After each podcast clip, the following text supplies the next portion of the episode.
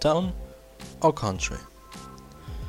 Where would you like to live when you grow up, Peter? You know, when you can live where you like and do what you like. In the country, of course.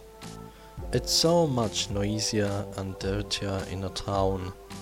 But, Peter, what is there to do in the country? Lots of things. You know, I'm going to study to be a vet, Julie. There is lots and lots to do in the country for a vet. Do you really like animals so much, Peter? Yes, I do. Animals and birds and trees.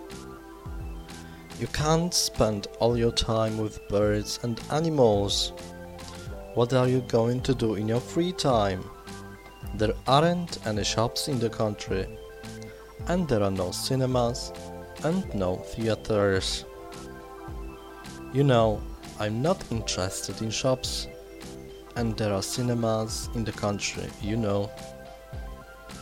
Yes, but the films are so much older than in a town. Perhaps, but I like it better in the country, even with old films in the cinema.